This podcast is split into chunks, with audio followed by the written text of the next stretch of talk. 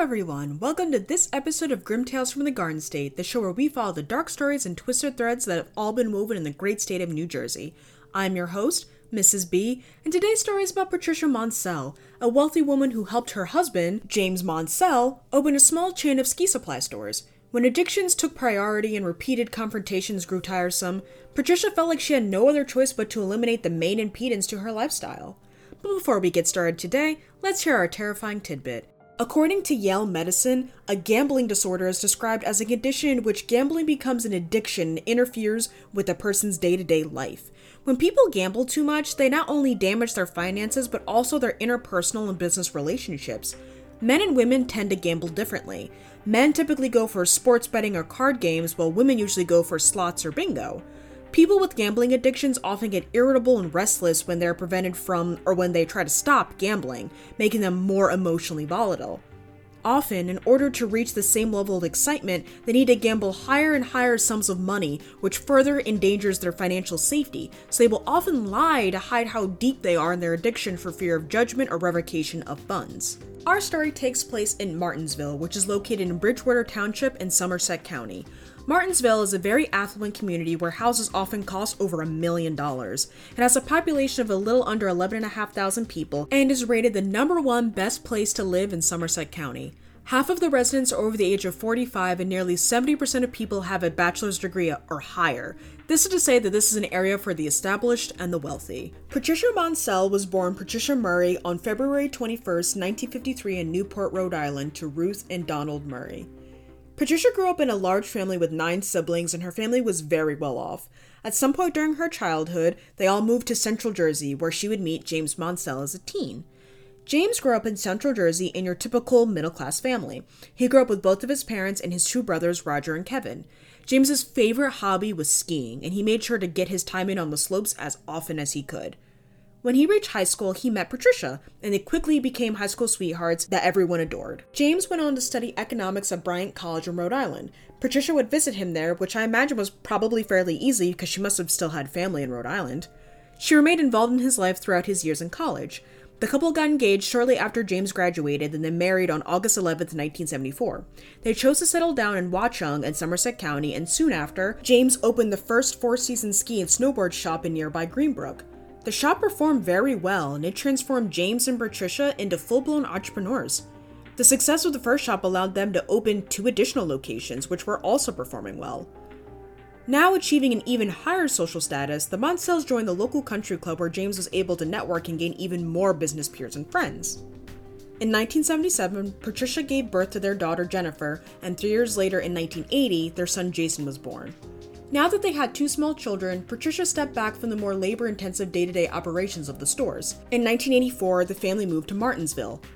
Although the Monsells weren't hard on their kids, they held them to very high standards. Because Jennifer and Jason excelled in their youth, their parents were proud of them, and they had a, overall a loving, close knit family.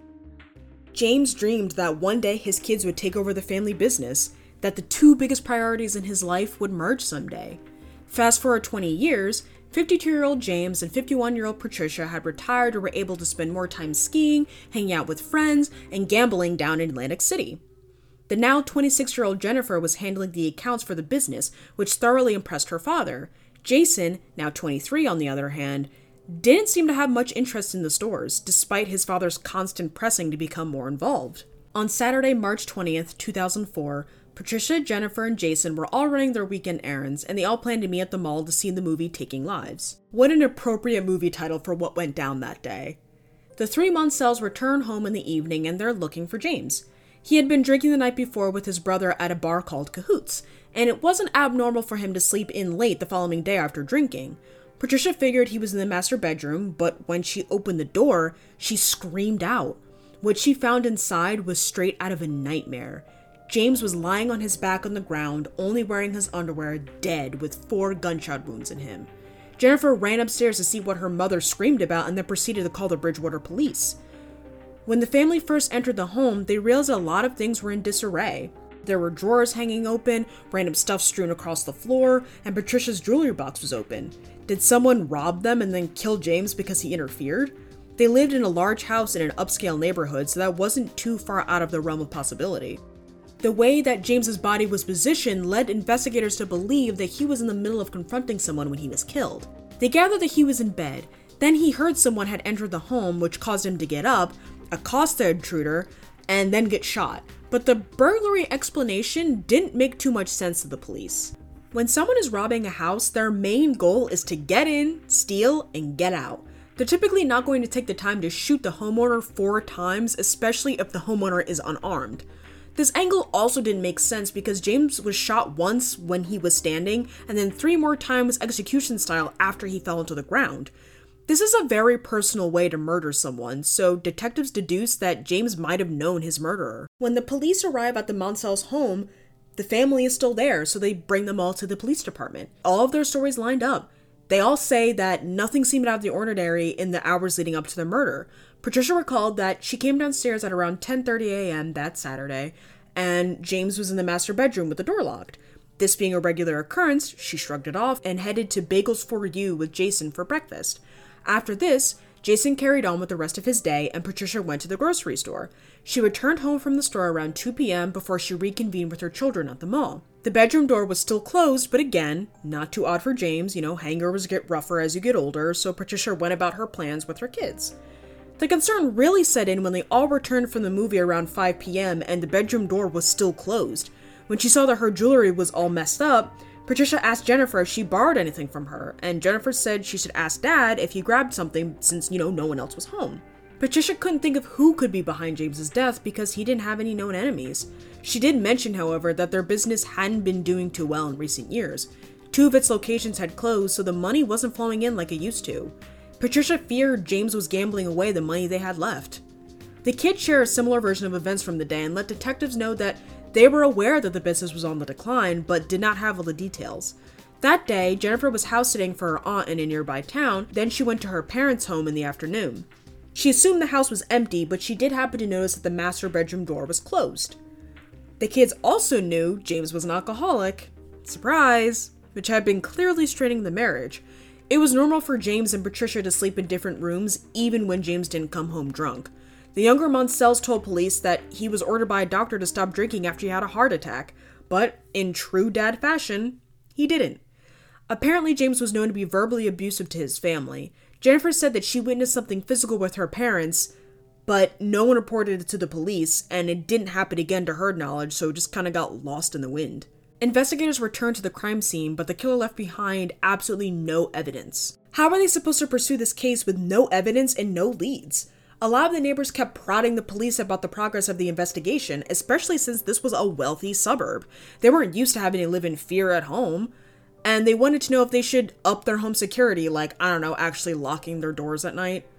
Thanks to a tip from a resident of Hunterdon County, the cops learn of another man who was close in age and status to James who was also shot and killed in his home. As far as they knew, there was a killer on the loose, and they intended to make sure that this wasn't a serial killer on their hands. The police began to dive further into James's personal and business lives. First, they went to his country club to see if there was any connection between the two men's businesses or friend groups, but there just wasn't. They couldn't figure out why someone would murder such a likable, jovial man. But even a happy go lucky guy like James wasn't quite feeling himself in the days leading up to the murder. A couple of his friends said that he seemed to be on edge and made it a habit to sleep behind a locked door. They denied that it had anything to do with his business or any gambling problems. It was his tense relationship with his son. Like I mentioned earlier, James had really hoped his kids would take over the company once he retired, but Jason had no intentions of running the stores. He didn't have the natural charisma, confidence, and extroverted nature that his dad had, making him a poor salesman. James would get on Jason for not being into sports or being athletic like him, and that put a lot of pressure on Jason, so much so that he developed a heroin addiction in 2001. He was going through like 40 bags a day and going to New York for cheaper drugs and floating between his parents' home and elsewhere. He had been checked into several rehab centers, but he always ended up leaving before he experienced any results, so he was just wandering aimlessly through life. Even though he and his son were pretty much estranged, James never gave up on Jason. James's friends noted that Jason's move back into the house and push to work at the business made their relationship even more strained. Not only would they constantly argue with each other, but substantial amounts of money, around $100,000, were missing from both the business and the Monsells' home. James concluded that Jason was embezzling and stealing money to pay for his drug habit. James was getting frustrated, but he was also afraid of the extent of his son's potential retaliation. Cops started canvassing the neighborhoods around Martinsville. One of the Monsells' neighbors was actually a retired police officer, and he was painting one of the rooms in his house on the day of the murder. His windows were open, of course, and he heard a power washer being used at the Monsell residence around 11 a.m., and they be loud as hell. If you know me, you know I love a good power washer, but the use of it here just seemed out of place to the neighbor. He told police that it was Jason operating the power washer, but Jason hadn't mentioned that to them during his interview. The cops had already pieced together that this was around the time that James was murdered. Then, James's brothers, Roger and Kevin, called the police department. James had confided in Kevin that he feared his wife was also stealing from him in the business. It turns out Patricia had a gambling addiction, and she was the one spending up all of their money. Between his wife's gambling and his son's heroin addiction, the company was being milked for all it had left. James felt like his hard work was being exploited by his own family. He felt so taken advantage of that he wanted to divorce Patricia, but he was uncomfortable with the optics of such a high profile family breaking up. About two days before James died, Patricia took about $8,000 from the family's safe to go gamble down in AC. She admitted to stealing the money, and the two fought over her poor financial decisions. This inspired James to update all the codes to the safes, passwords to the accounts, and locks to the Four Seasons stores. He was like, I'm done. Y'all are cut off.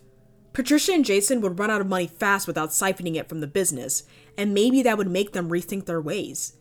Unfortunately, the cops didn't have any concrete evidence to point them to the exact perpetrator. Was it Jason or Patricia? Which one's motive was strong enough to murder their father or husband? While police were looking for new leads, Patricia went to the Four Seasons ski shop and declared herself as the new boss. Everyone was like, uh. Now I know everyone grieves differently, but Baby Girl was bubbly and didn't have a drop of a tear in her eye. People began to suspect her because this was not anywhere near the expected reaction from what most people knew of their relationship. On May 12, 2004, in nearby Warren, a police officer came across some empty bags used for heroin in a parking lot. The following day around 3:30 p.m., the same officer came across a vehicle parked in the same location. After approaching the vehicle, they discovered that it's Jason Monsell.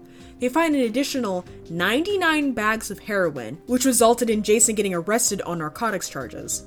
The Warren police coordinate with the Bridgewater police so that Jason can be brought in for more questioning. He spoke of his heroin addiction, how it affected his relationship with his father. Jason was very distant from his father, but was very close with his mother. They bonded over the abuse they sustained from James screaming at them for their respective addictions. Patricia commiserated with Jason, so they had a common enemy, so to speak. About five months before James's murder, Patricia approached Jason. She told him, Your dad is gonna divorce me. I don't want half of the business and the money, I want everything. This relationship that on the outside seems so functional and loving was actually just just crumbling because it clearly wasn't built on mutual respect and consideration for one another. Patricia asked her son if he could hire a hitman to kill his father.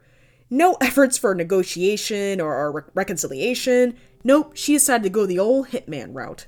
Jason agreed because he wanted to please the only parent he felt he had a connection to. She gave him $30,000 to get the job done. Unfortunately for Patricia, Jason wasn't as committed to this plan as her. She kept trying to check up on the progress of the hit, and he kept telling her, oh, they're working on it. But he never actually hired anyone. He just spent the money on heroin. Although this is probably where the money was going to go anyway, Jason had hoped that maybe the delay would give his mother some time to change her mind and back out of his plan. Again, nope. A couple months later, on March 20th, 2004, she tried to pressure Jason into killing his father, but he just couldn't do it. So she was like, fine, I'll just do it myself. I know this is a common mom catchphrase, but dear lord, I hope it's rarely ever used in this context. So the mother son duo pick the lock of the bedroom with an ice pick, and Patricia sends Jason outside to use the power washer to drown out the sound of the gunshots. He never thought his mother would actually go through with this. He hoped that at some point in these final steps, she would stop and be like, you know, this is also crazy, let's just stop. But then he heard the gunshots. When Patricia entered the bedroom, she and James argued about money, then she shot him in the face and then in the chest to end his suffering. She came trudging toward the garage, and Jason saw that she was covered in blood, so he shoved her back into the house. The goal was to make the whole scene look like a robbery, so they staged it. Poor Jennifer was the only one who had no idea what was happening. When they came back from the movies and found James dead, she was the only one who was truly shocked and confused. Little did she know that the murderer was the one in whom she was trying to find comfort. I wonder how Patricia behaved towards her daughter during this time. Was it convincing, or did Jennifer suspect that something was off? Anyway, Jason was charged with conspiracy to commit murder, unlawful possession of a firearm, and obstruction of justice. As soon as they get him in jail, police go looking for Patricia. They found and arrested her at her home and charged her with first degree murder. In May of 2004, Jason Monsell's bail was set at $500,000, while Patricia Monsell's bail was set at $1 million.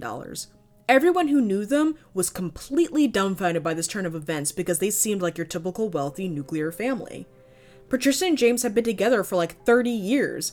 During the arraignment, Jennifer and Kevin, one of James's brothers, their faces were torn up. They felt such anger and vitriol towards Patricia. Jason had to sit in jail until the trial, but Patricia made bail on June 3rd because she had good connections. It's rumored that her father paid for her bail, which is kind of messed up because that's Jason's grandfather, and he just left him there in jail and he had the cheaper bail. But on June 5th, Patricia attempted suicide in her home by trying to overdose on pills. She was brought to a local hospital, unresponsive but still breathing. She had left behind a couple of suicide notes where she took full responsibility for the murder, firmly asserting that her son was not involved in any way.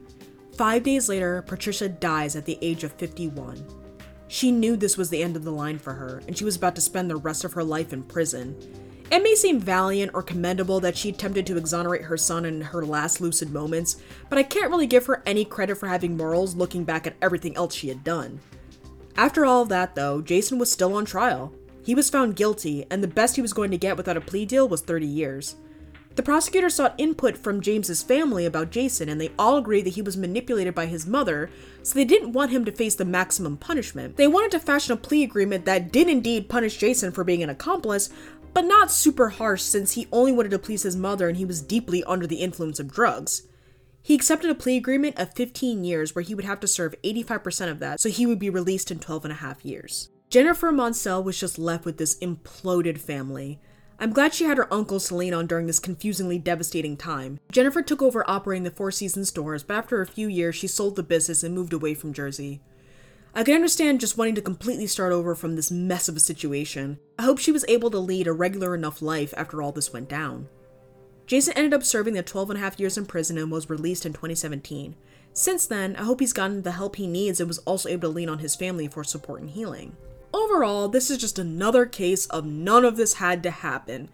Counseling, therapy, redirecting your efforts and energy elsewhere, any of these would have helped this family be much more functional. I guess when people get used to a certain lifestyle, they'll sacrifice anything, even potentially their own life, to maintain it.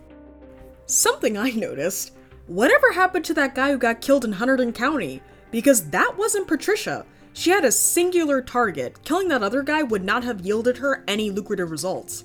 But that's wild though, bless up to him. On another note, Jason is a prime example of what can happen when children feel isolated and rejected by their parents. It creates a gnawing pain inside of them because there's such a disconnect between who they are and who their parents want them to be. I don't know that James had cruel intentions with the way he interacted with Jason, but Obviously, it had a serious negative impact on Jason's life, so much so they ended up in prison helping his mother kill his father. I don't know, I guess my point is to be good to the people around you. I always make the joke that we have to love on my nephew who's a baby or he'll kill us when he gets older. And the more episodes that I do for this show, the more I believe that. But anyway, guys, that's it for me today. I hope you enjoyed today's episode. Please don't forget to rate, follow, and share this podcast. And I'd love it if you followed me on Instagram at GrimTalesGS. I will see you all next week. Goodbye!